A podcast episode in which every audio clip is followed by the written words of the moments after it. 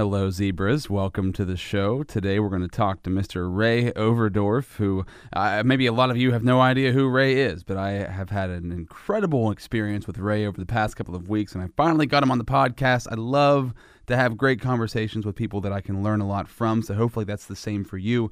Uh, before we get there, though, uh, Hannah Baker was just recently on the podcast. No, not the girl from 13 Reasons Why. Hannah Baker, uh, YouTube and Instagram celebrity. And uh, I had a random question for her. So this is uh, Hannah Baker from episode 350. And I hit the uh, random question generator and it came up with three must have smartphone apps that everybody should have on their phone. And I have three of my favorites to share. So the first one is called VSCO, and I think that uh, it's kind of trendy amongst like young girls, but I, I feel like a lot of people could relate to it, especially if you're into photography and stuff like that. It's a photo editing app. It's really fun and Is that um, VSCO? yeah, VSCO. Yeah, and used it. yeah, I like that one. It's like it's really cool, and I think that it's like on its come up. So I think you, you should download that one for sure. Okay. Um, also, I have I don't know. This might be really young, but Venmo. I couldn't go without Venmo. Venmo. Venmo is like when you send money through the app, and Wow. it's like really big among like with college kids. Really? So yeah, a lot of people. It's like almost trendy now. Like, hey, can you Venmo me for that five bucks? So yeah, all to each other. So it's like Yeah, to- you fr- sent- friend to friend. hmm you send money to each other. Oh, yeah, wow. yeah. Okay. So, your credit card's hooked up to it and it Yeah. just passes it? Yep. That's yeah. awesome. And I know that that can be kind of like worrisome, but It's like an easier version of PayPal or yes, something like that. Yes, I have PayPal too, but that's like the official one. You know, Venmo is like the the Like the your friend- casual one. Your friend yeah. owes you 10 bucks. You're like, dude, give me the 10 yeah, exactly. Venmo me five bucks for yeah. Is that V E N M O? VNMO, yeah, Cool. Venmo, Okay. yep. And last app I would say that I would say you would have to have on your phone would be. Mm, I don't know if anybody's ever used um, Telegram. Have you ever used Telegram? No. It is like what I use for a lot of like different group messages and stuff like that. It just makes things a little bit easier and you can have like unlimited amounts of people in it. So, and that's what I use a lot for business and stuff like that with my group me- like messages and stuff like that. We use two different ones, but I would pick Telegram first. So, if you're like in the business world and you want to be able to communicate with a large number of people because you can only have like a certain number in iMessage. I think it's like 35 or something like that. I would say Telegram for sure. Telegram. And that's just spelled like Telegram. Yeah, like T E L E G R A M. Telegram. cool. Yeah, I use those. Awesome. Thanks, Hannah. Yep. That's Hannah Baker from episode 350 of the podcast. So, right now, let's talk about this podcast. Let's talk about Mr. Ray Overdorf. So, uh, Ray has done amazing things in his life. He grew a seven store chain of supermarkets from 1983 to 1988. He personally operated the stores until tw- uh, 2004. While overseeing operations, Ray also simultaneously launched his own consulting and coaching business. He has worked with well over 50 organizations, developed more than 7,000 leaders since starting his coaching practice, uh, delivering outstanding results on million dollar projects. He's done amazing things for business, and he's also a great like life coach and a personal development expert. Uh, I was amazing. I was amazed to find him here in the Hollidaysburg, Pennsylvania area. So I was introduced to him from Jim Wirtz, who has uh, been on the podcast before. Uh, Ray taught a mastermind class for the book As a Man Thinketh, which uh, we just wrapped up a couple of weeks ago. That course was phenomenal. Now we're going through another course that is more uh, personality, life work balance development kind of stuff. So Ray has personally worked with Tony Robbins, Bob Proctor, Deepak Chopra, uh, Les Brown. Uh, I'm going to name some names. Zig Ziglar that I maybe people will recognize. John Maxwell, just to name a few. Uh, he credits his mentor's experience and hard work and the many books that he has read over the years to all of his accomplishments because that's how you get somewhere in life. Mentors, books, and things of that nature. That's why I'm so pumped to have him on the podcast. But before we get there, uh, we got to mention the sponsors, of course, Joos. Talking about brain food, stuff that's good for your brain so you can be smart like Ray Overdorf.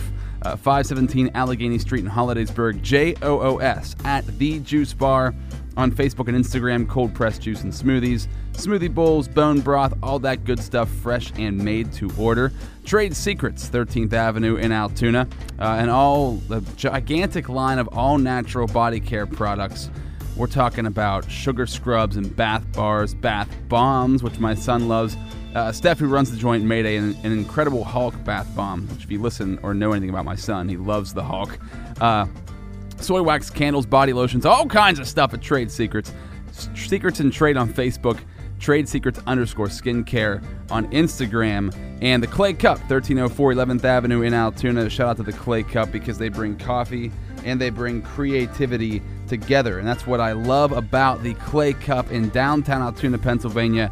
Uh, coffee, tea, freshly baked items, pottery painting classes, watercolor classes at the Clay Cup, at the Clay Cup on Facebook and Instagram. But right now it's time to get it started.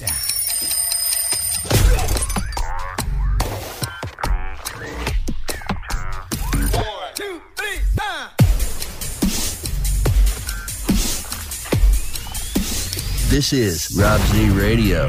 Hello, ladies and gentlemen. Welcome to the show. Broadcasting live from the uh, Catalyst Space Studios in Altoona, Pennsylvania. Today I have uh, a friend of mine, Ray Overdorf, in the studio. Thank you for being here, Ray.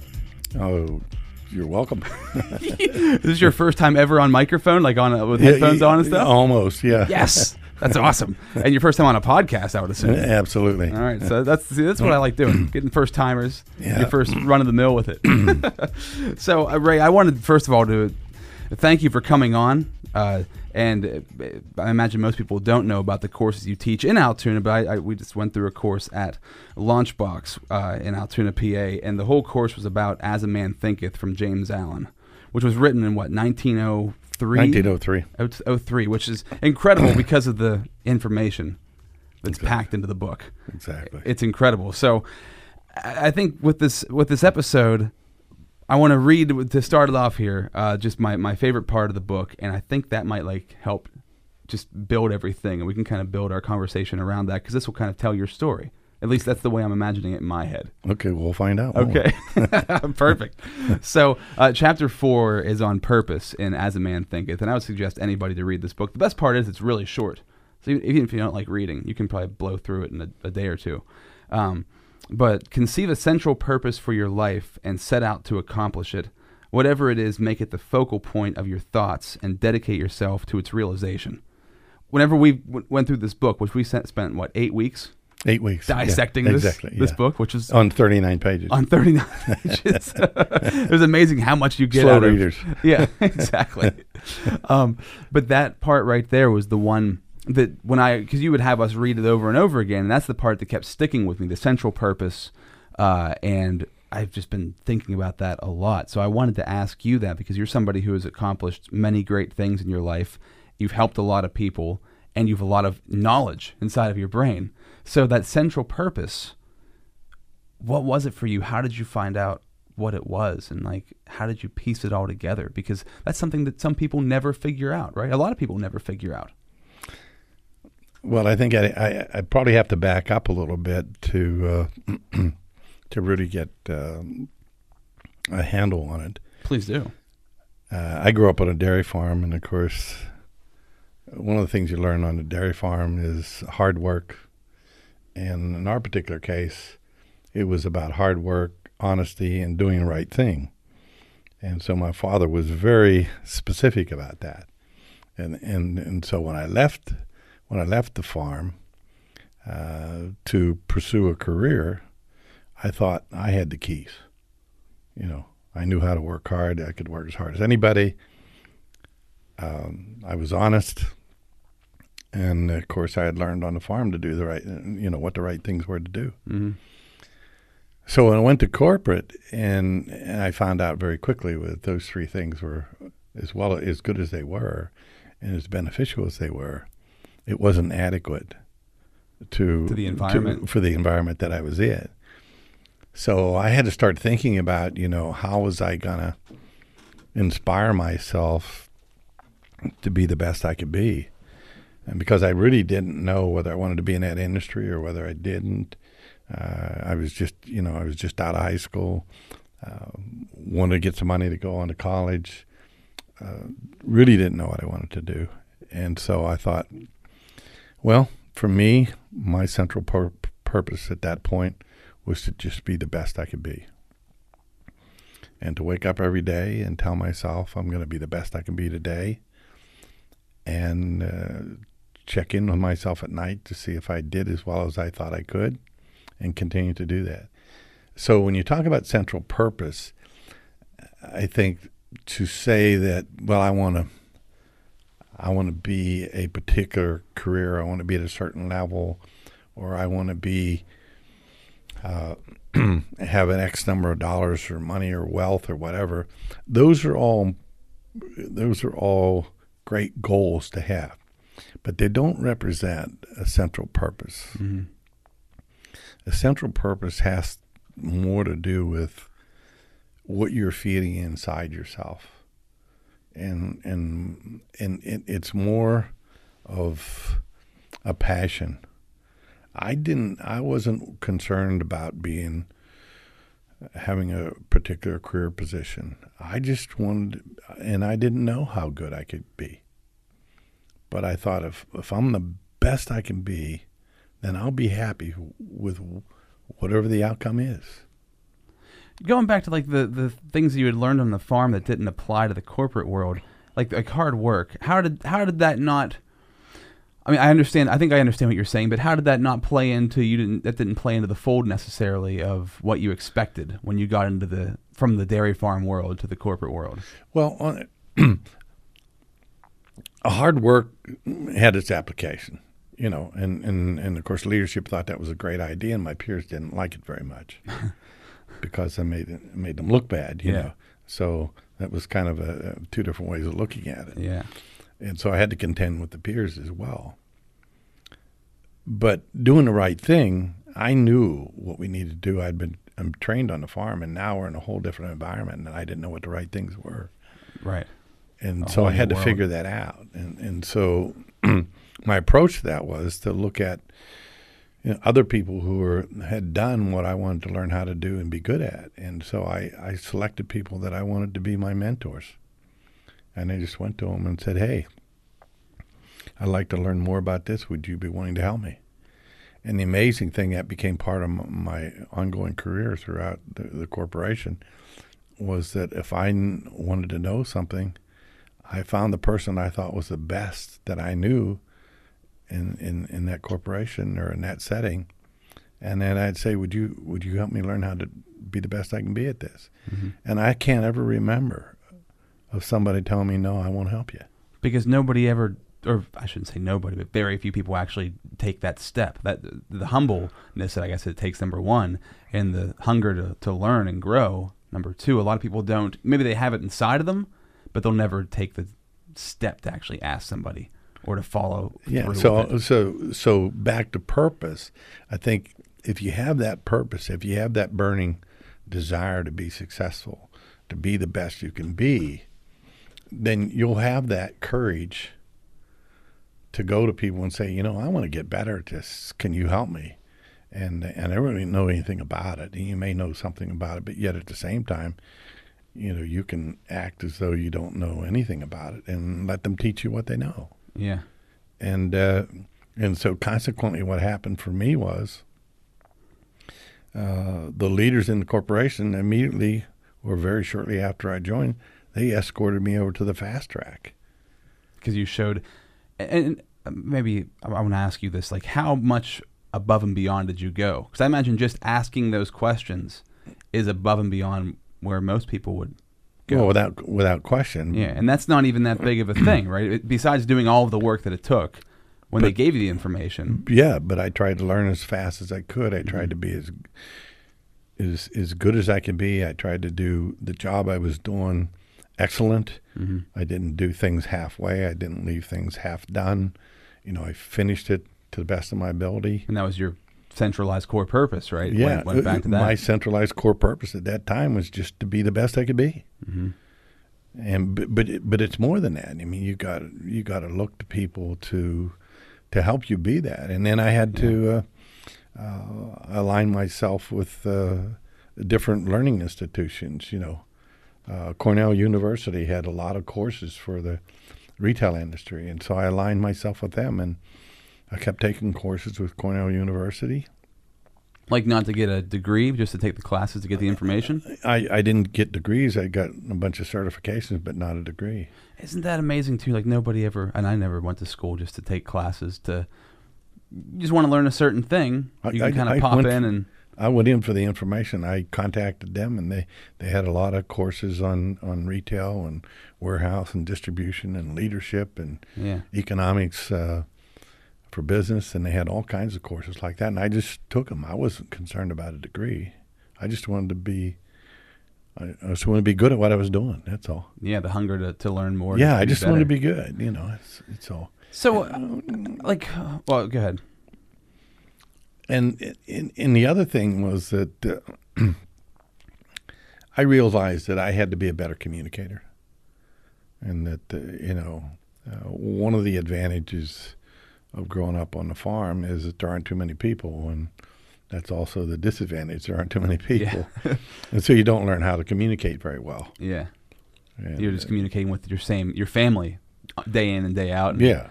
no idea what the outside You're comfortable like. when you stepped outside your family. You weren't very comfortable. you know. Yeah, and so I had to learn how to. Uh, so I took courses in communication, and uh, so that I could be a, a better communicator and be more comfortable. tell me this like as far as the generational gap right? Because uh, you might were people more like you back? The the way you are the way you went about things finding mentors understanding these things and uh, maybe inherently or maybe you learned them like through your through your family or however you learned them. Has a lot of this disappeared throughout the like past couple of generations or is it all still there? Uh, there's just more distractions now so we don't recognize it as easily uh, because I I mean, I'm going to just speak from experience. Up until maybe like four or five years ago, I was never on any track. I was just kind of wandering aimlessly, doing nothing with my life. And that, that's a, mostly everybody that I know, and not everybody, but I mean, there's a select few that I know who were who had like a mission from the beginning. It seemed like, um, but as far as you go and the people around you as you were coming up, were you still rare in that sense? In that Well, era? it- to the degree that I was, I think, but I think uh, there were, the track was shorter at that point in time. It didn't Mm. take as long for people to figure out that they wanted to. They wanted to be be somebody. They wanted to do something. They wanted to be successful. why is that? Why do you think? Um, I just think society is is provided uh, more vehicles. You know, when More Mm. cushioning to yeah, when we when when we graduated high school, Pop pretty much said it clear. He says, you know, you got to figure out a way to start paying for your lodging here. I mean, you're You welcome can't. to stay here as long as you want, But you got to pay if you're going to be staying. but here. you're going to have to pay some rent. Now, it wasn't because he was mean and cruel, but he was. His idea was, you know, you got to start being responsible here. Yeah, you know, and so uh, you're going out looking, saying, you know, how can I pay my own way here? yeah, and then it's a. It's so a I think that's but- I think that's one of the things that causes people to, because they can hang around uh, as long as they want to today, and everybody seems to be pretty cool with it, you know. Yeah, you float through college and you go Yeah, back yeah, and, and live it- at home, or And people give you the credit cards, and you float through college, and you spend money, and you don't worry about where it comes from, and yeah, you know, so you have this conditioning, and one day you wake up and say, "Oh man," and uh, what am I going to do? yeah. I don't know. I don't have any skills. I don't know anything. Not that I- you don't know anything, but you're not like well versed in. Well, I don't know how to do anything. Yeah, you don't actually know how to do anything. I know a lot of stuff, but I don't know how to do anything. right. you you know, and that's kind of scary. And, and It so is. when people wander around, wander around trying to figure out how they're going to how they're going to do that. So When you talked about mentors, there's something that until a couple of years ago I never heard anybody talk about mentors. And I started, when I, I followed this guy Tai Lopez, talks about them all the time. That's how he got to where he is. He found mentors and then let them help him, you know, and that kind of just put his life in the right direction. Advice for people finding mentors, like how do you how did you know who the right people were, and how did you pursue them?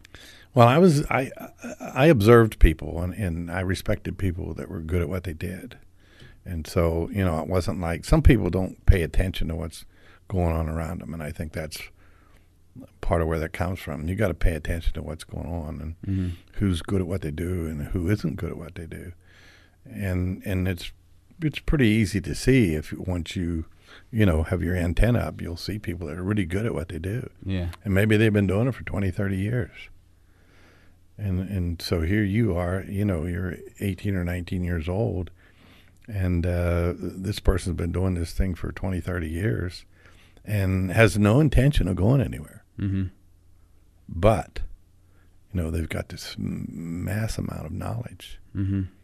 And so if you're put in a situation where you can benefit from that, I I just went to them and said, "Hey, I'd like to learn more about this. You know, can could you help me learn? Would you be willing to help me?" As I said before, no, I I can't remember of anyone ever saying no. And they just kind of took you under their wing.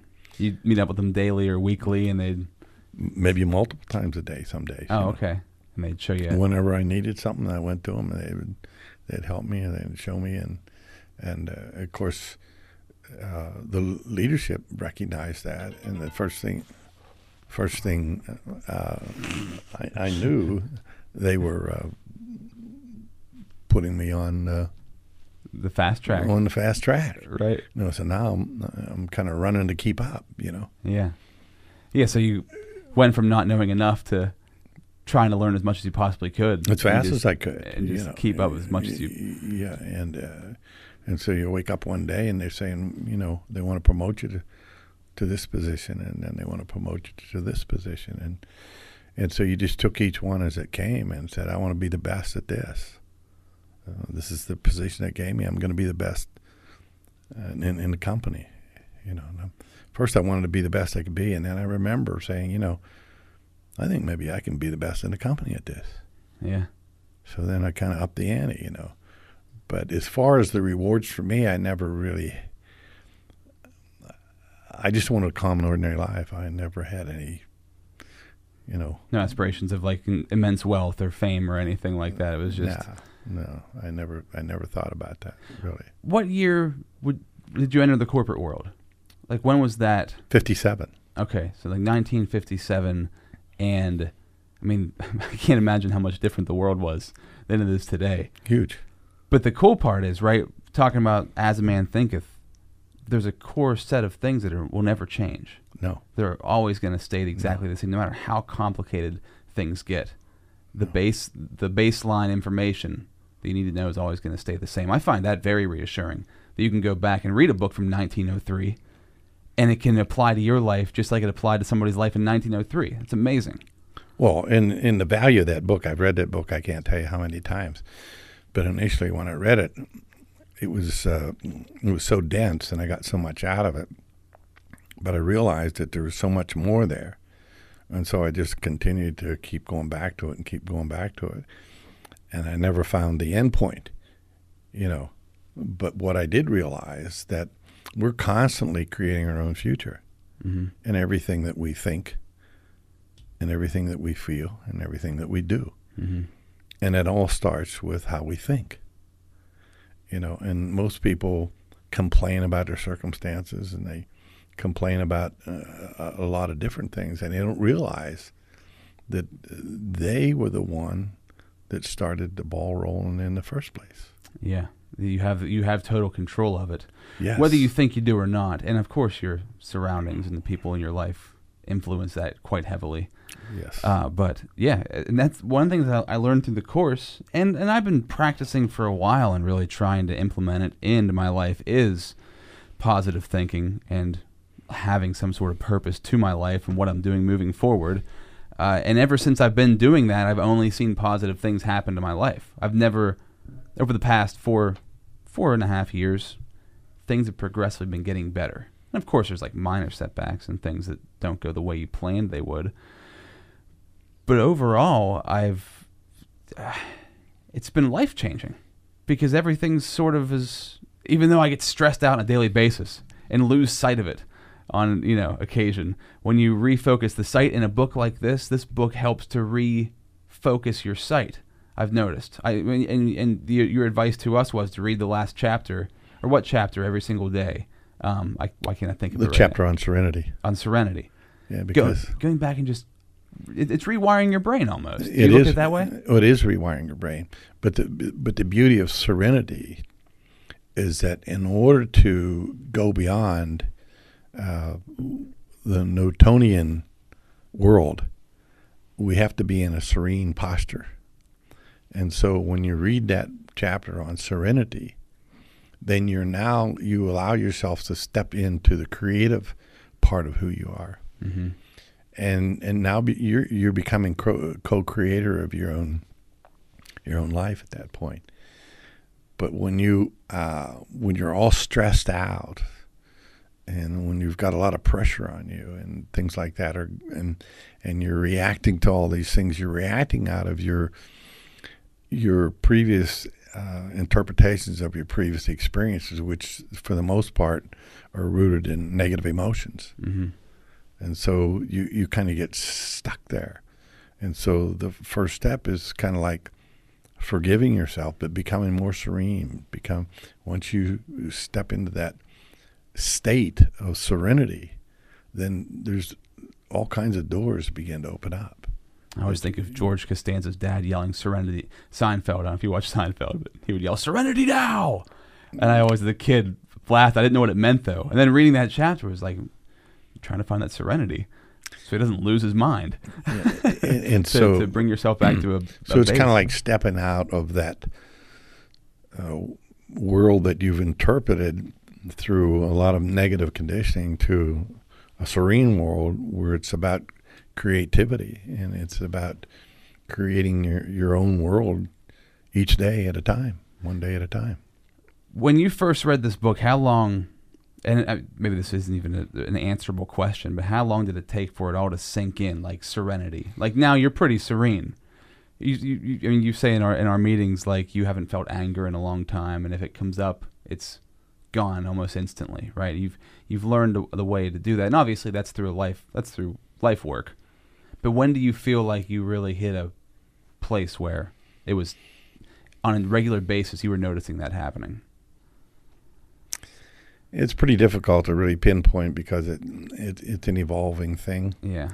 But I would say I can I can recall probably in my uh, late 30s to early 40s is when I really began to see that I was in control of my emotions 100% of the time. And so even though I could f- I felt that anger at certain times, I, I was I could decide whether I would allow that to be expressed or whether I wouldn't. Mm-hmm. And of course, as time went on, I continued to work on on that and many other things, and it came a point where, uh, and I can't really pinpoint when that was, that a something really unusual happened to me, and uh, I realized that this person was extremely angry and calling me names and everything, and and I could remember the day when I'd have decked him Mm-hmm. you know, and and I realized at that moment that I felt nothing but compassion for him, Mm. And that there was no anger. When back in a different you, you would have Yeah, lost it and so and fed right into it. Uh, I, I- I would have lost it, and I would have gone beyond that. Yeah. and so, so I realized at that point is wow, you know, I I didn't even feel any, you know, anger at all. what a beautiful place to get to. Yeah, and so I've just continued to nurture that even more and more and more, and to the point that I, I don't even I don't want to go there, but I don't Yeah. even know how to go there. Do you think like I always think of uh, myself in my 20s or my early my late teens, early 20s. Can you be at that age and get to the point of Oh, of serenity course you're you talking about? I mean, because that's like in that point in your life, that's when you know emotions run high, right? You really you can be very emotional, and your life is kind of I don't want to say controlled by emotions, but a lot of your the things you're experiencing are factored in heavily on emotion. Well, the, the thing is, today there's so much more knowledge available than there was when I was in my 20s and Mm. 30s. Uh, majority of what I talk about with a lot of my groups and my leadership groups, and even with your group, is information that wasn't even being talked about when I when I was in my 20s and 30s. Yeah. And and so, I think there's a point where you recognize that you can be influenced by what's going on around you, Mm-hmm. Or you can influence what's going around you. Mm-hmm. and you know, and that's th- those two worlds are night and day. Yeah. And one you're reacting to it through previously uh, emotional interpretations, and the other you're creating the the feeling or emotion that you want to be a part of expressing, and it's it's two different worlds. Yeah. And you'll meet people sometimes who they carry their emotions with them and you can feel like an energy coming from them, right? Like Oh, whether yes. negative or positive. My, Yes. my wife and I, uh, we differ on this because I very much have been, uh, I'm affected by my environment, practicing trying not to be. She naturally is jovial, happy, just very, when she gets into an environment, she automatically makes it better. Like it's automatically more fun, Right, right. less serious, just more laid back, and I've always envied that from her. It's like, man, I because it, it, it's she's not trying to. That's just nat- naturally her brain, at least from what she's told me, what I can tell, is a very positive brain, just baseline, and like that's such a rare, awesome quality to have. Well, it is, and a lot of that comes from the environment that you grew up in, mm-hmm. and the circumstances which you grew up in. In my case, I had three older brothers that thought I was a teddy bear, and they just harassed me constantly. And they, what they did is they, they nurtured that anger, Yeah, you know. And in the only way I could get them to leave me alone is if I got really upset, hmm and so then that became a tool for me. And so I carried it into other aspects of my life, you know yeah, when somebody would irritate me or do something I didn't like, then I get I get angry and they'd stop doing it. hmm So we nurtured a behavior that wasn't a positive behavior, and then I had to uh, at some point recognize that that wasn't in my best interest. It, it worked for you in situations. It, it, it worked for me early on, and it worked for me uh, with my brothers. It worked f- with me um, in Yeah. high school. in the corporate w- world. I could see that working as well. Well, To a certain extent of anger. early on, but I, I saw that it wasn't it wasn't in my best interest long term. Yeah, and that's when I made a conscious decision that uh, I'm going to change this. Yeah, that's a that's a tough one. Do you, do you think whenever we're kids, uh, I, I have a three and a half. He's almost four years old now, but uh, it seems like every little kid that I meet, they're naturally pretty serene. I mean, they're obviously emotional creatures. They can go up and down and all over the place, but their baseline is always gravitating towards happiness. Yes, So as we get older, we're just putting layers on that happiness. It's kind of built into us. yes, I don't know if you agree with this. I'm- I'm curious if you do, if you do or you don't, how you think about it. Because like we, like as a core, as a, as a kid, we're pretty much positive creature who's looking to just enjoy life, and then we get the layers put on throughout the years. So a lot of your years are spent peeling all those layers off to try to get back to that. Well, and it al- it also depends on what that environment is. If that if that environment nurtures that childlike behavior, or if there's an environment that that really doesn't nurture that, Yeah, it could be nurturing a more negative environment. So some people have grown up with an environment that's that's uh, very negative, Mhm. and and and uh, that's been nurtured, and so those those feelings, those the vibration, and you know, uh, every thought, er- every level of energy has a vibration attached to it, and and so. Uh, if you can vibrate at a higher level, then you're going to attract more of the things that are going on in the world that are of a higher vibration.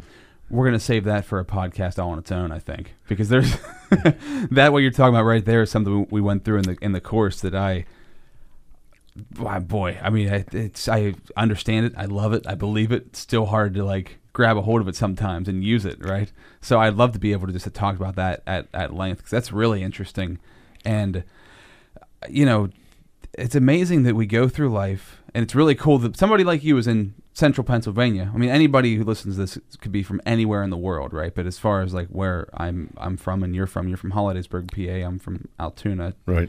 uh, and it's really cool to find. Thank you to, to Jim Wirtz, who's been on the podcast, for introducing me to you and the the programs you put together because nobody talks about this stuff. No. Right? It's very hard. I guess with the internet now, you can find it more online, but to meet somebody in person who's like Right. in your city who's doing it Right. is a pretty rare Right. thing to, to come across. So, I, for you, living through your core purpose of being the best you can every day, you're still doing that I'm, today. I'm still doing that At, today. at almost, uh, if you don't mind me saying, I don't know if you want to reveal your age or not.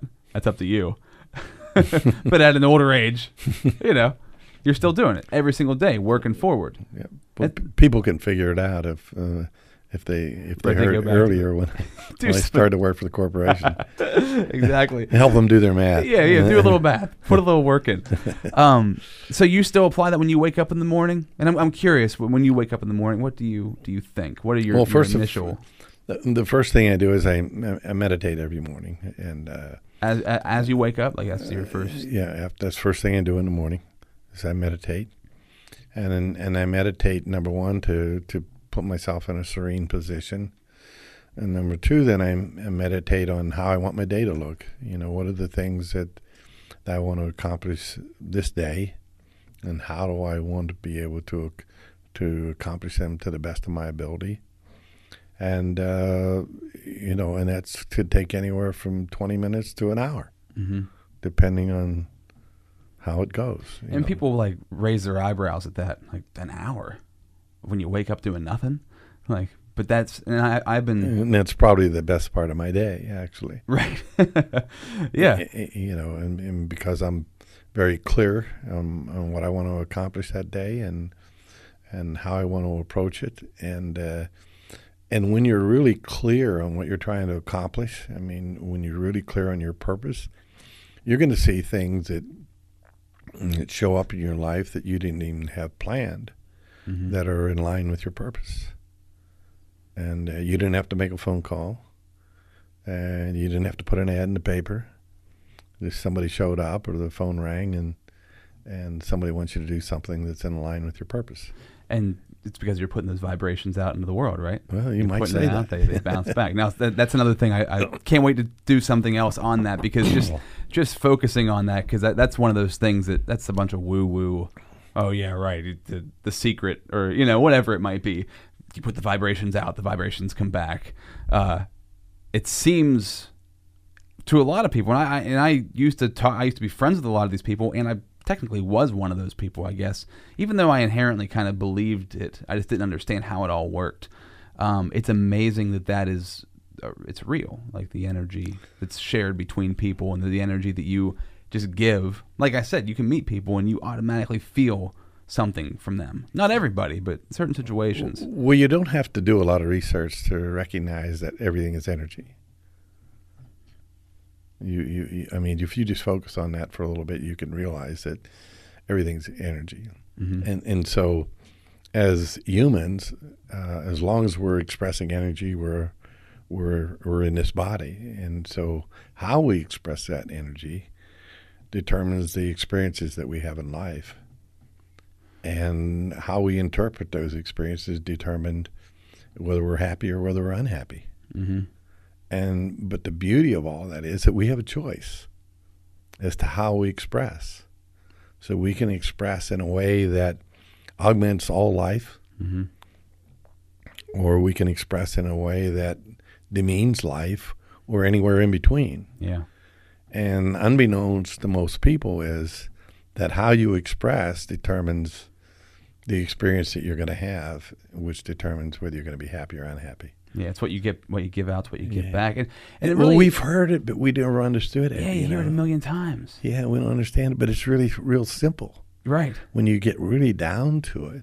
And I think the beauty of what uh, James Allen uh, work did in As a Man Thinketh was that he was able to communicate that in in in an era where there wasn't a science to support his work. Mm-hmm. Today, the science can support every page in that book, Mm-hmm. every sentence in there. Quantum physics can verify everything he's saying.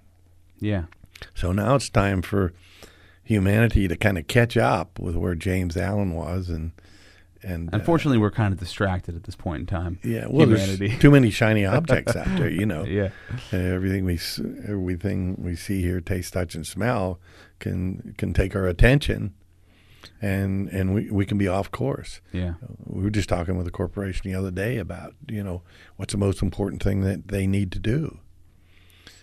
And uh, and I said I, I'd like to suggest it's focus. You know, because I said you know there's so many more things that are trying to take your focus away from you. I mean, technology is is is working overtime to steal your attention, Yeah. to steal your focus. Uh, leadership, um, oh, I call it meddling, but uh, leadership is is constantly interrupting you, so it's stealing your focus and moving you from one thing. If- If you're in the service industry, the the customer always was and always will be, uh, the you know at the core of your attention. But they're they're trying to steal your focus from whatever you're doing, which they should be getting your focus. Mm-hmm. But there's so many other things that are trying to steal that. And as time goes on, there's just more and more and more. Go back to whenever you were a kid on the farm, there wasn't much to steal your attention. No, we we we started out in the morning. We had three or four things to do, and it was just you and and those three things, and till nightfall, Yeah. and, and there were no interruptions. And you didn't want, like, you weren't yearning for an interruption, right? Like, like i- if you would take away all the stuff you have now and try it, we just did this recently. I, I, I mean to cut you off, but uh, this fits in before I forget because we went, we're at Canoe Creek, right? We stayed at the- uh, two nights at a cabin, and it was like a two day reset for my wife and I. We left there being so happy yeah, because we had all this stuff, right? We had our phones and stuff. We kind of just let them sit. And for two days, we just kind of hung out, went down to the water, you know, did, did whatever at Canoe Creek, just just enjoyed ourselves. And we're still kind of reeling from that, like the the good feelings that it gave us. Just staring at your phone every five seconds takes away your good feeling in the day. Well, what I've experienced over the years is that we were more internally directed as growing up, growing up on the farm, and then early on in my career. Uh, it was it's what was going on inside of us and what we were trying to express. And as time went on, it became less and less Yeah, and people were more looking outside themselves for, well, I want to do this, I want to do that, I want to be this, I want to be like him, I want to be like her, uh, and they start asking the question, what's in it for me? How how am I going to be able to use that person, or how can I use that thing to make it better for me? And the thing pretty much flipped, and it's it's now the big deal is what's in it for me, and and people are looking outside themselves for those answers. And and the beauty is that those answers lie within themselves. Hmm but they got to make the shift in terms of their thinking and and, and they, they need to slow down their reactions to what's going on around them and begin to create those and and that's a beauty of meditation you can create your day in your mind and live into that hmm So that's what you use meditation as. You, because I've been every morning now, I kind of along the same path. Uh, that's what you do in the morning, I guess. I get up, I stretch. I have a certain stretching routine. It's like ten minutes, uh, and then I meditate. I intend on ten minutes, and sometimes it's like twenty-five to thirty minutes, depending on before my son gets Well, up. and and gets that's a great place to start I mean, you know And you were saying about the the clear, the clear, the clarity you have in the morning is astounding. To when I meditate at night, it takes me a solid twenty minutes just to sift through and get to that spot that in the morning I will be at almost immediately. That that place where it's there's a great book, uh, uh, wherever you go, there you are. yes I think that's what it's called. And Yes. the lake meditation, which I love, is like the lake meditation is just. I think it's you're lying down and um, it's just a flat, serene lake. There's no waves. There's no ripples. I feel like in the morning I am that lake. At Right. night I'm an ocean Right, in the middle of a right. storm, and I have to like cool it down before I can relax. Well, and, and the evening meditation is powerful because it helps you to, you know, kind of settle in and reconnect, and so get a good night's sleep. And in that life force, you get, you know, in your deep sleep, you get a, a download of of the life force, and which gives you the energy to go through the day. But the beauty of the uh, meditation is that you can go there intentionally hmm and get that download of life force of energy. Whenever you need it, Yes. like you can, once you get really good in the practice, yes. which I can't I can't wait to experience that. And there's certain points in the day where I'll lay down and take 10 minutes as a reset. Unbelievable the amount of you don't need to fall asleep. It doesn't need to be a nap. No. But it's just like giving your brain a chance to catch back up or just to chill out for a minute. Well, if, We if you keep thinking about that idea of serenity, and and the idea, and the more serene you are, the less dependent you are on. The, the more you align with your ego or your conditioned self, Mm-hmm. less able you are to get to your creative self.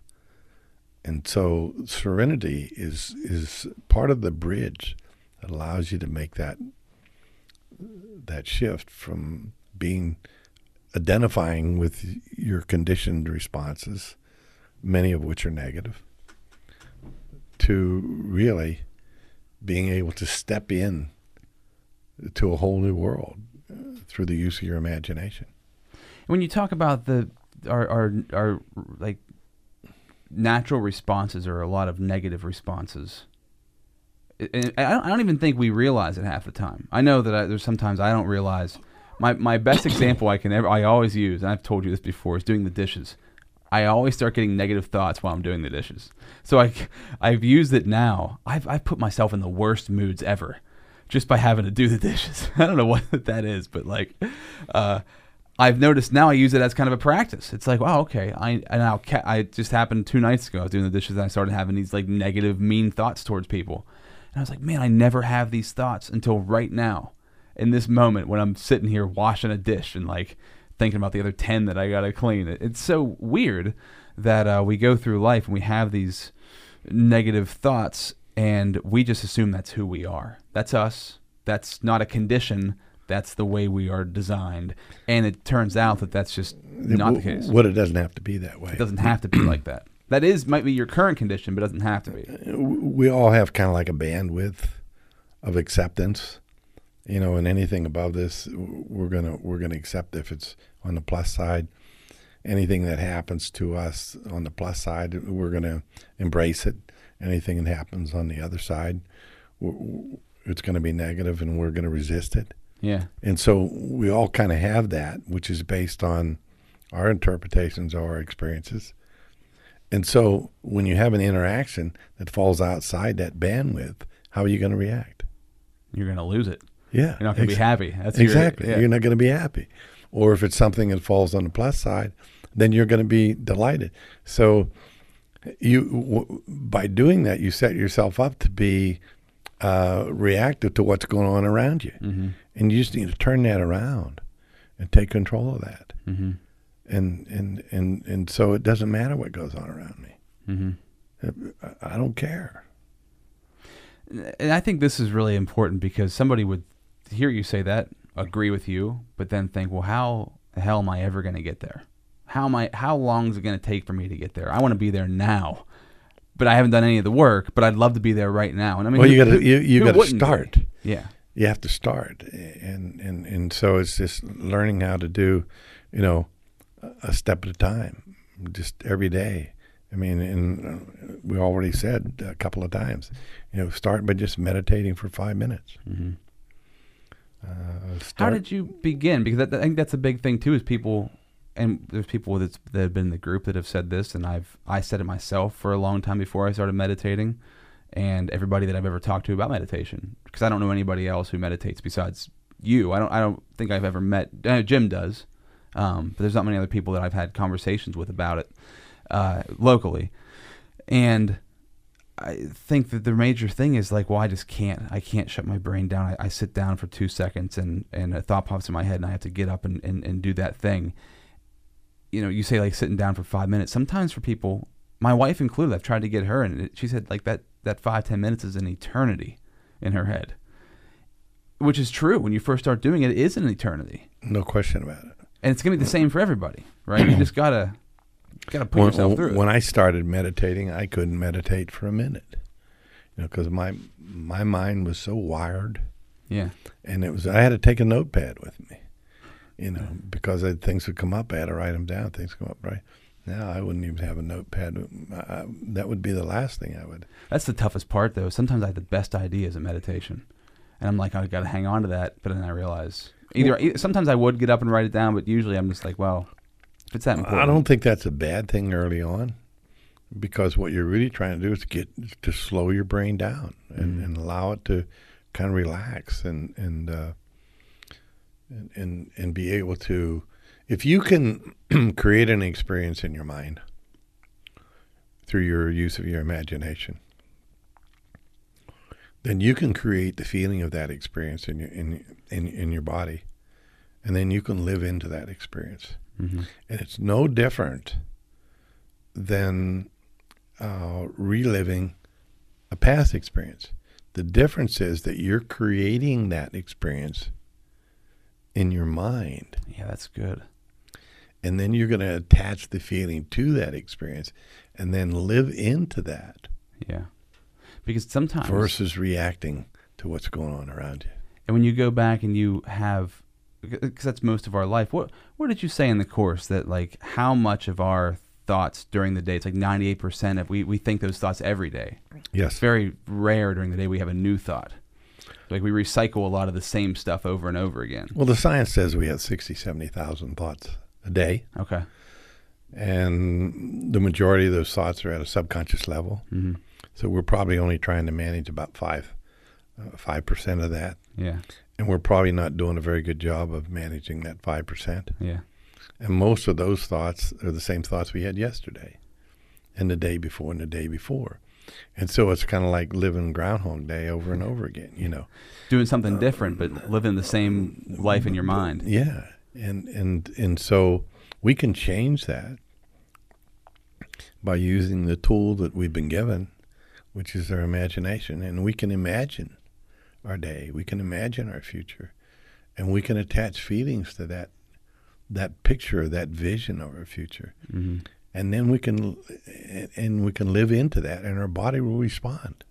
It's amazing what you said that we live in our brains in the past a lot, and through the the thoughts we're usually having in our brains in the past, it's usually regret or fear or something along those lines, right? So you're right. I mean, because usually those situations we're thinking of were never as bad as we're thinking they were. You know, I mean, sometimes maybe they were, but like I know for myself personally, I've had many recollections of situations where I've over exaggerated the severity of the situation because maybe I messed it up or maybe I was embarrassed or I feel like it didn't go as well as it could have. So I'm replaying this negative thing over and over again when in reality, nobody even remembered the thing or it actually had no impact. But if you flip that and you constantly look towards the future and you look towards great things in the future and then you you, sw- you swap out the past negative for the future positive. Is that I Well, kind of along the same t- way what you're t- saying? t- Typically, typically, what happens is the normal person tries to create their future based on and their past experiences. That's what the normal person tries to do. yeah. That's not creating your your future out of your imagination, because they're using the baseline is what what experiences have I had in the past, and so based on that, what do I think I can accomplish or I can uh, achieve in the future? hmm What I'm talking about is stepping outside of that and using your imagination to create an experience that you haven't had, hmm and then attaching an emotion to it that you want to experience, hmm and then live into that. And it's no different than reliving a past experience that you had, which we're doing over and over and over again. Yeah. But it's you're just you're pulling it all back, and you're taking responsibility, and you're taking con- and, and you're taking charge of it instead of reacting to what's going on in, around you based on what your pre- previous experiences were. hmm And so, it sounds really simple, and it really is once you're able to get there. But there aren't many people that I can can articulate what you got to do to get there. The years that you have to spend, the amount of mental time you have to spend, right? Not saying that you can't start today and a month from now be a little bit better. Well, it You starts by living consciously, by by being aware and being in the present moment. If you think about stress, if you think about anxiety, if you think about um, any kind of a th- pressure that you're going through, the minute you're experiencing that, you either look to your past. If you if you kind of look at where you're thinking, you're going to realize that you're either thinking about your past or you're anticipating something that's not going to go right in the future. Yeah. And that's where but if you you kind of eliminate those two, and and you step into the present moment, which is really the only point of power that we have, and that, and that's the secret to shifting from the external directedness to the internal directness is is is stepping into that present moment. Yeah, definitely. And that's your point of power. Everything happens in the moment. But how often do we live in the and, moment? And and and the past, that's nothing more than an echo of a previous moment with emotion attached to it. With emotion attached to it, yeah. And in the future, you know, it's undetermined. I mean, it doesn't. You can't live in the future, so we can only live in that moment. Yeah. And learning how to do that is is really the trick. Yeah. Eh, boy, the craziest part I find is through meditation. I've noticed this is that I think I'm living in the moment. Like I'll be like, oh yeah. I mean, I feel like I'm in the moment. I'm not thinking about past experiences. I'm not worrying about the future. Uh, and in that moment, I've been thinking about the past experiences. I'm thinking about all the past times I've thought the same thing and how it's not true. I'll have that thought, and that, that drives me. It drives me crazy, and I realize well, I just got to let it go. One of the fun ways to find out if you're living in in a moment or not is to sit down and watch a TV program or watch uh, um, the nightly news, and then and just consciously pay attention to your reactions to you and you'll realize that you're not you're not even close to being in the moment. I mean, you're passing judgment uh, both ways, left and right, and up and down. Yeah, and that, those auto responses. And, I, and I've got to the point that I can watch the news, and it doesn't mean crap to me. I just don't watch the news. That's the. Well, I did for years. I didn't, but I can watch a piece of it, and I don't care. Yeah. I don't care what they say. I don't I, I'm just getting a little bit of information so I kind of have a sense of what's going on in, in, in the world. Yeah. But I don't have an opinion. I don't I don't pass a judgment on it. You're not Republican Democrat, not jumping on one of the bandwagons as as they're you know picking your side or whatever the situation might be. Yeah, just there's no truth in either one of them. Right, it's in the middle somewhere. Yeah, yeah. So the only truth that I know how to get to is the truth that I get through being internally directed, mm-hmm. to being in my own heart. I can, I can. That's the only truth that I know for sure. That's not been contaminated. It's always been there since you were. It's born. always it's, been there. It's knowing how to access it. Yeah. And the longest journey we'll ever travel is the one from our head to our heart. Because actually, the heart is feeding us information constantly and we aren't listening. Hmm. We aren't listening. Explain that a little bit. Well, the heart gets the information first, and so you get it in. Uh, you get an intuition, you get a sense, you get a feeling of. And how many times have you had a feeling not to do something, went ahead and did it, and it didn't work out? Yeah. How many times have you had a feeling? T- the opposite, where you've had a feeling, you know, they should have done something and, and you didn't do it, and you really missed it. Mm-hmm. And when we learn to listen to our heart, and because you hear people talk about conscious and subconscious, well, the truth of the matter is the subconscious is in every cell of your body. And so the heart is really kind of the administrator of that. And you literally mean the heart? I literally mean. You're not heart. saying like the brain, but acting as the no.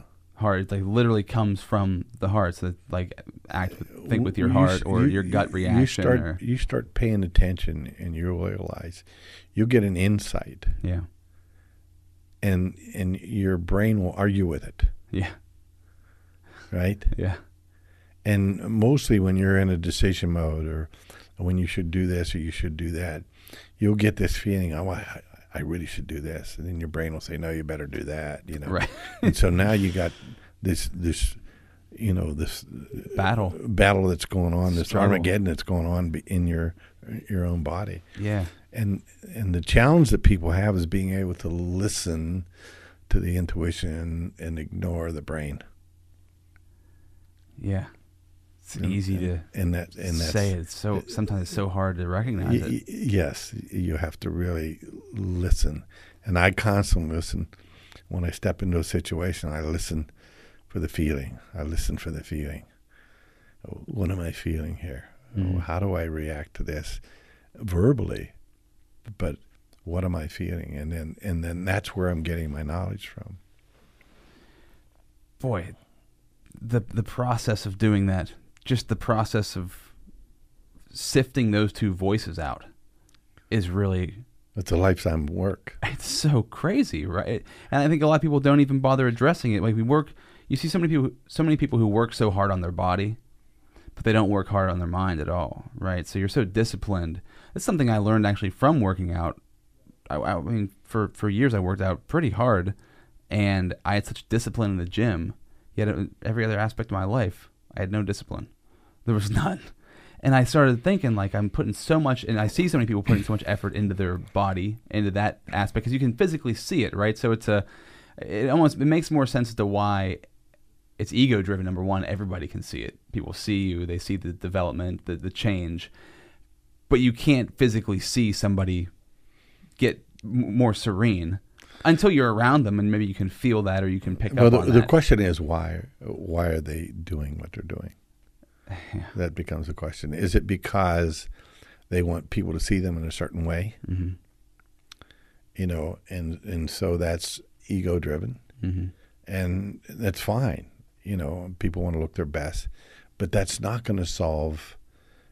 Uh, it's not going to answer the question, or it's not going to answer the reason that they started to work out in the first place. Now, if you, you want to, I'm all in favor of being physically fit and, and getting an adequate amount of exercise. But the reason you want to get an adequate amount, ac- adequate exercise is because you want to nurture your body. You want to make sure your body is healthy because it's the house to live in. Yeah. And you know, and if it doesn't show up one day, guess what? You're gonna have to move out. you know, and and and so you need to take care of it. But then where where is that tipping point where you're abusing all other aspects of your life because you're trying to present Yeah. a, a phony house? Yeah. I found that gyms And play- where is that serenity? You know, you don't find much serenity in a gym. unless you're doing yoga, you can find You- some serenity You can in that room, yes, Yeah. yes, you can. Yeah, I, I experienced that plenty of times in the gym. And I, when I stopped going to the gym, I realized that I stopped working out as much. I stopped caring as much. Not that I was letting myself go.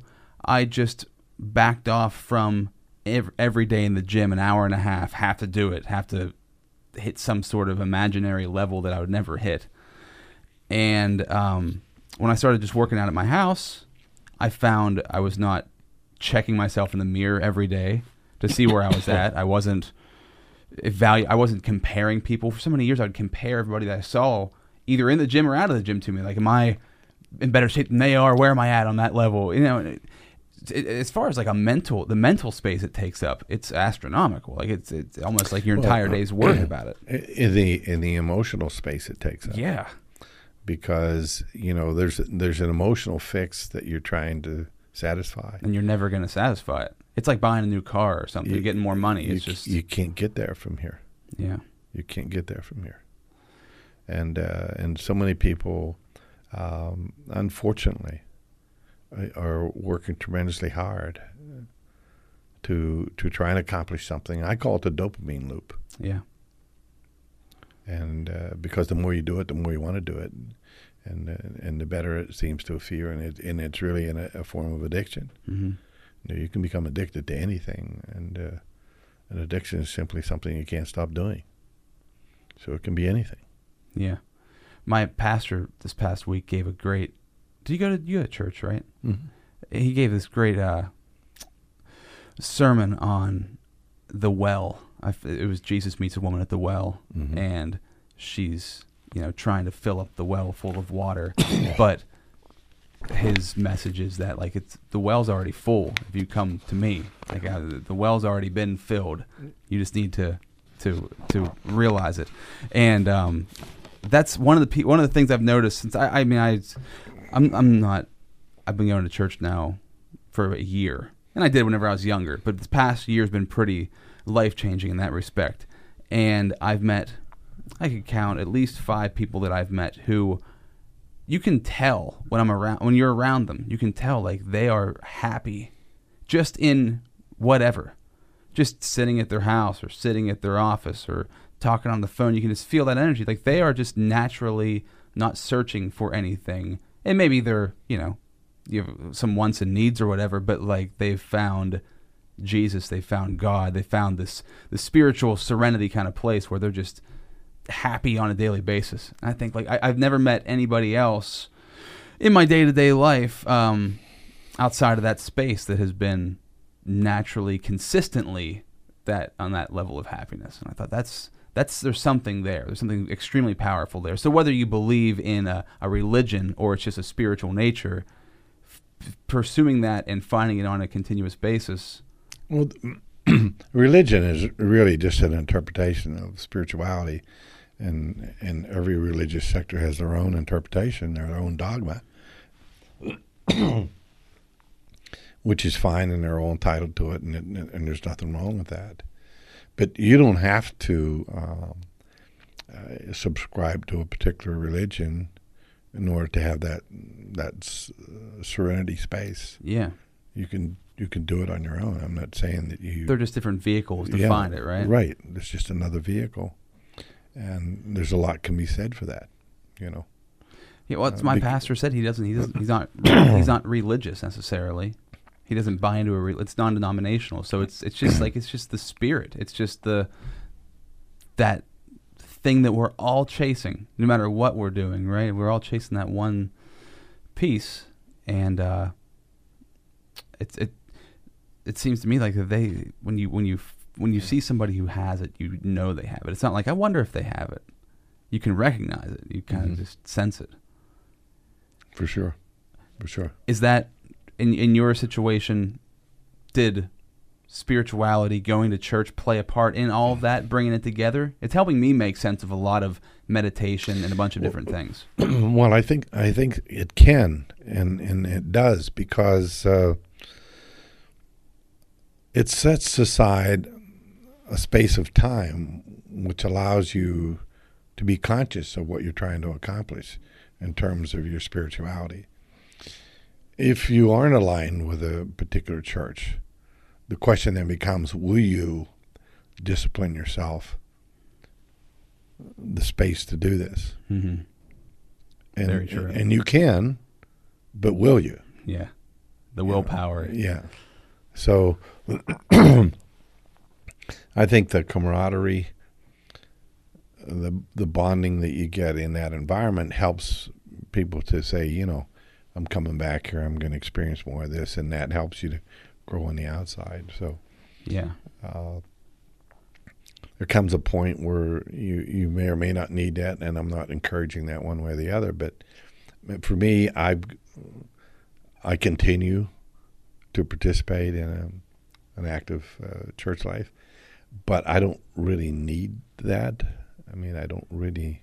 You have it in your own self. Yeah, I have it in my own world, and and and uh, I look at it as what can I contribute. Yeah. And not only what I can get, I mean what I can get from it, but, but also what what can I contribute to it. And how I guess I mean what we're doing now, what you do in your courses, is just a con- contribution not directly, I guess, inside of your church, but just in general to the public, to other people, to sure. help sure. them. Because uh, reading as a man thinketh, and then reading the Bible and, and hearing like all of the a lot of the things that I study and like uh, before I started going to church last year, a lot of the stuff I was into, whether it was like Tony Robbins or if it was you know a, a, a book like this or just anything like that. the part that was amazing to me is like you go to church and you start to experience it and you start to experience the feelings you get and the messages you get and they all are centralized like all this self-help stuff is all centralized around the same idea. It's a shame that um, i guess the word religion has messed up the spiritual nature of what the, the love of like god and of jesus of like the point of it right? Of love your neighbor as yourself and all of these sorts of things are what any any self-help person's talking about but we've muddied it up so much. So many people have messed up the message or used it to their advantage for some reason that uh, Well, part of it was survival. You know, well, yeah. religions were they they did what they did because they they were trying to build build their brand, so to speak, and trying to survive and and uh, so it, it felt like a necessary thing that they had to do. But they all started at the right place Mhm. Um, with the right message. And then humans get in there and, and, and mess then it up. yeah, and then you bring in a lot of egos that that begin to, you know, contaminate the message. And then power gets involved, and Yeah, it's all It's just a- downhill yeah. from there. it it begins to the message begins to deteriorate. You know, and so uh, there's uh, there's so much good information out there, and uh, uh, this is just one one of my favorite for sure. As a man thinketh. yeah, it's very powerful. And I guess just to wrap this up, going back to the initial part of being the best you can every single day. I imagine that's different for every single person, right? We all have a different level of what we put ourselves on. How would you tell somebody, I guess a younger self, like talking to yourself at 18 years old or 20 or 30 years old or wherever you were at, what would you tell yourself to, to make sure that you are not just like in business, but in life in general for your own mental health, being the best you can be every day? Well, I think there's a there's a wealth of competence that exists within each of us. And it's more like it's not like you have to become something. It's more like you have to allow what you are to emerge. Mm. And so the competency that you need to be the best you can be exists within each of us. So allowing that to emerge listening and allowing that to emerge is really you don't have to reinvent yourself every time you make a good choice you eh, that's like a rebirth and that's so if you just make a new choice uh, that uh, allows you to let go of some uh, slaves that you've allowed yourself to become part of things that you do that you know that you don't maybe you wouldn't want to do if you were really making those choices. You you can let go of those and allow your your true self to begin to emerge. Everything we need to be as confident as we need to be everything we need to be the best that we can be exists within us and it's just a matter of allowing that allowing that to emerge. And listening. and listening. And uh, So how would you describe that to somebody who maybe has a job they can't stand, but they need the job to make money for their family? been there. I've been there. I've had a job that but i think it's even more beneficial in that case because you instead of you identifying with your job you identify with who you are Yeah. and, and, instead of disliking that job, you say, "I'm gonna I'm gonna embrace this position that I'm in for now. I'm gonna be the best I can be at this, and I'm gonna do everything I can do uh, uh, to to to excel. hmm But at the same time, I'm gonna begin to think about what is it that I would could uh, do that would allow me to even be more to be to give a greater contribution. Yeah. but to resist this and to allow that to tear yourself down and to pull yourself our our goal is our goal should be to make sure that we are enjoying everything that we do. Hmm I mean, to feel good about everything that we do, and and if you're in a situation where there's something you have to do, you mentioned doing the dishes. Yeah, you got to do the dishes because somebody's got to do them, but you can make that fun. Is a way you can figure out how to make that fun, Yeah. and that that's allowing your true self to emerge more and more so. Yeah. And and the more you resist where you're at, then you're suppressing that true self. Mm-hmm. and and uh, so it's it's really that's that simple. Is I guess the thing is to listen. You need to be confident about what you're doing, but you need to be humbly confident. You know, there needs to be a humbleness that, you know, I myself cannot accomplish all the things or solve all the problems that I need to solve. I need to realize that there's a there's a connection within me that's available to me that can help me answer and solve those problems. Mm-hmm. And if I listen and I keep those lines of communication open, that that'll be available to me, and and the the competency that's within me will emerge. So, kind of like you finding those mentors, you first have to go into yourself and find out what do I need to work on or improve Sure, on. yes. And you have to ask yourself. So, you have to first be humble enough to talk to yourself and figure that out. And then you can look uh, externally. Yeah, you can't you can't lie to yourself. You can't say that you're really good at something when you're not. And some, you know, and sometimes you got to ask questions. You know, what do I need to do? What do I need to do to get better at this? And the person's going to be honest with you and tell you. If you resist that information, then you're you're suppressing your own internal competency. Mm. But if you ask that question, and they say, "Well, you need to do this and this and this," and maybe it's going to hurt a little bit. But if you can accept that and begin to work on it, then you're allowing your true competency, your true self to emerge. Yeah. And if you keep doing that, you keep doing that, you keep doing that. And what happens is you find yourself in places that you never dreamed that you could be, doing things that you never dreamed you could do. Mm-hmm. And it's all good. You know, And that's where you got yourself too. Well, by- I'd like to think so. oh man! All right. Well, It- it- well, it feels good, anyhow. yeah. Whether it is actually good or not, it still feels good. yeah.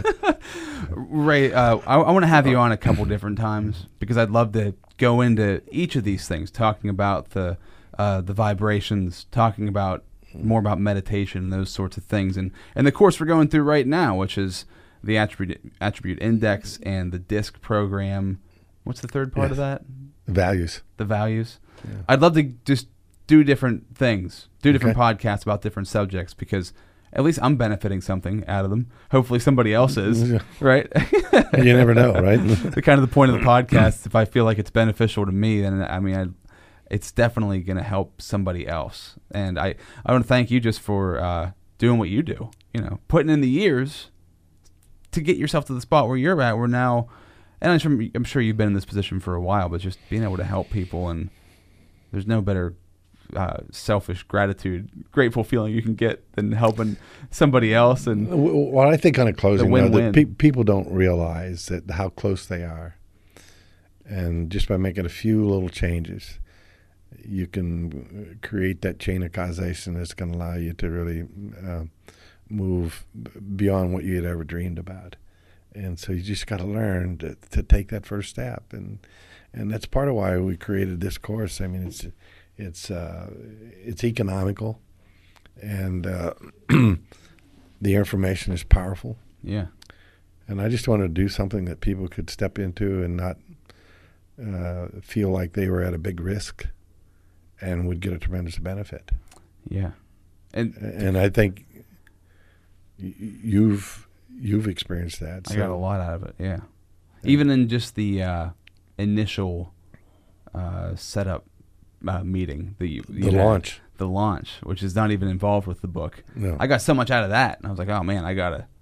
And that's uh, my brain kind of is. I'm naturally attracted to that sort of stuff. I love it. It's just exciting to me. So I was, I was immediately on board. But I, I would benefit anybody, and I think especially people who don't think it would benefit them, and they think it's crazy, or, or or they just don't know how it would apply to their life, or Well, they don't they don't know what they don't know. Exactly. Yeah, the unknown unknowns. Yeah, Yeah. and, and uh, So if people want to find out more about it, I mean, how would they contact you? How would you recommend getting a hold of you if, if people want to know more? well, probably uh, they can email me at at uh, what do we have? A couple different emails. Which one's the One is one? R Overdorf at AOL.com or Ray at trueadvantagegroup. TrueAdvantageGroup.com. True Advantage Group. And Overdorf's O V E R D O R FF. F F. Two F's, yes. So R Overdorf at AOL.com or Ray At TrueAdvantageGroup.com. Awesome. Thanks, Ray. Okay, you're welcome. I want to have you back It was again. great This- to be here. This is a lot of fun. Yeah. Okay.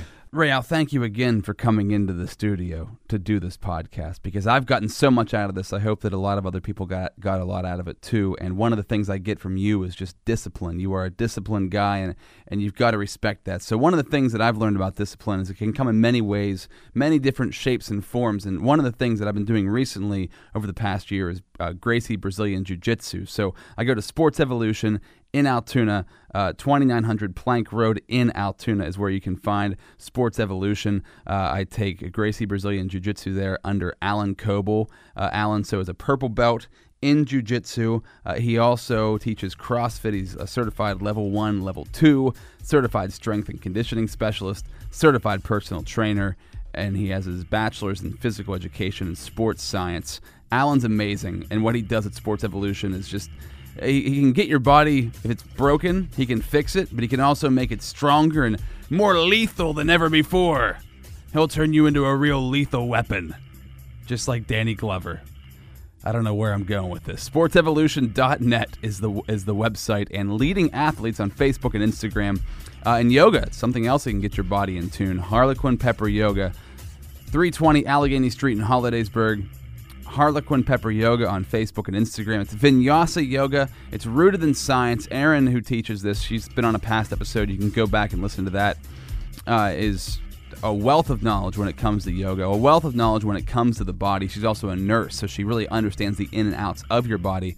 Uh, functional movement, anatomical alignment is what her yoga is all about. You can find her in the App Store or on Google Play. And if you find her now and use the code word RobZ when you sign up, either through the App Store or Google Play, or if you walk into her building, into her facility, and say Rob Z, you will get one free month toward a six month or a year membership at Harlequin Pepper Yoga, downtown Hollidaysburg.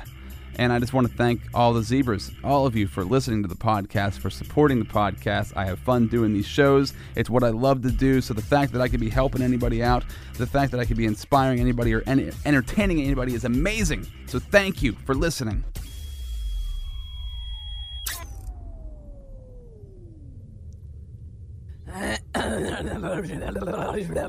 That's brutal.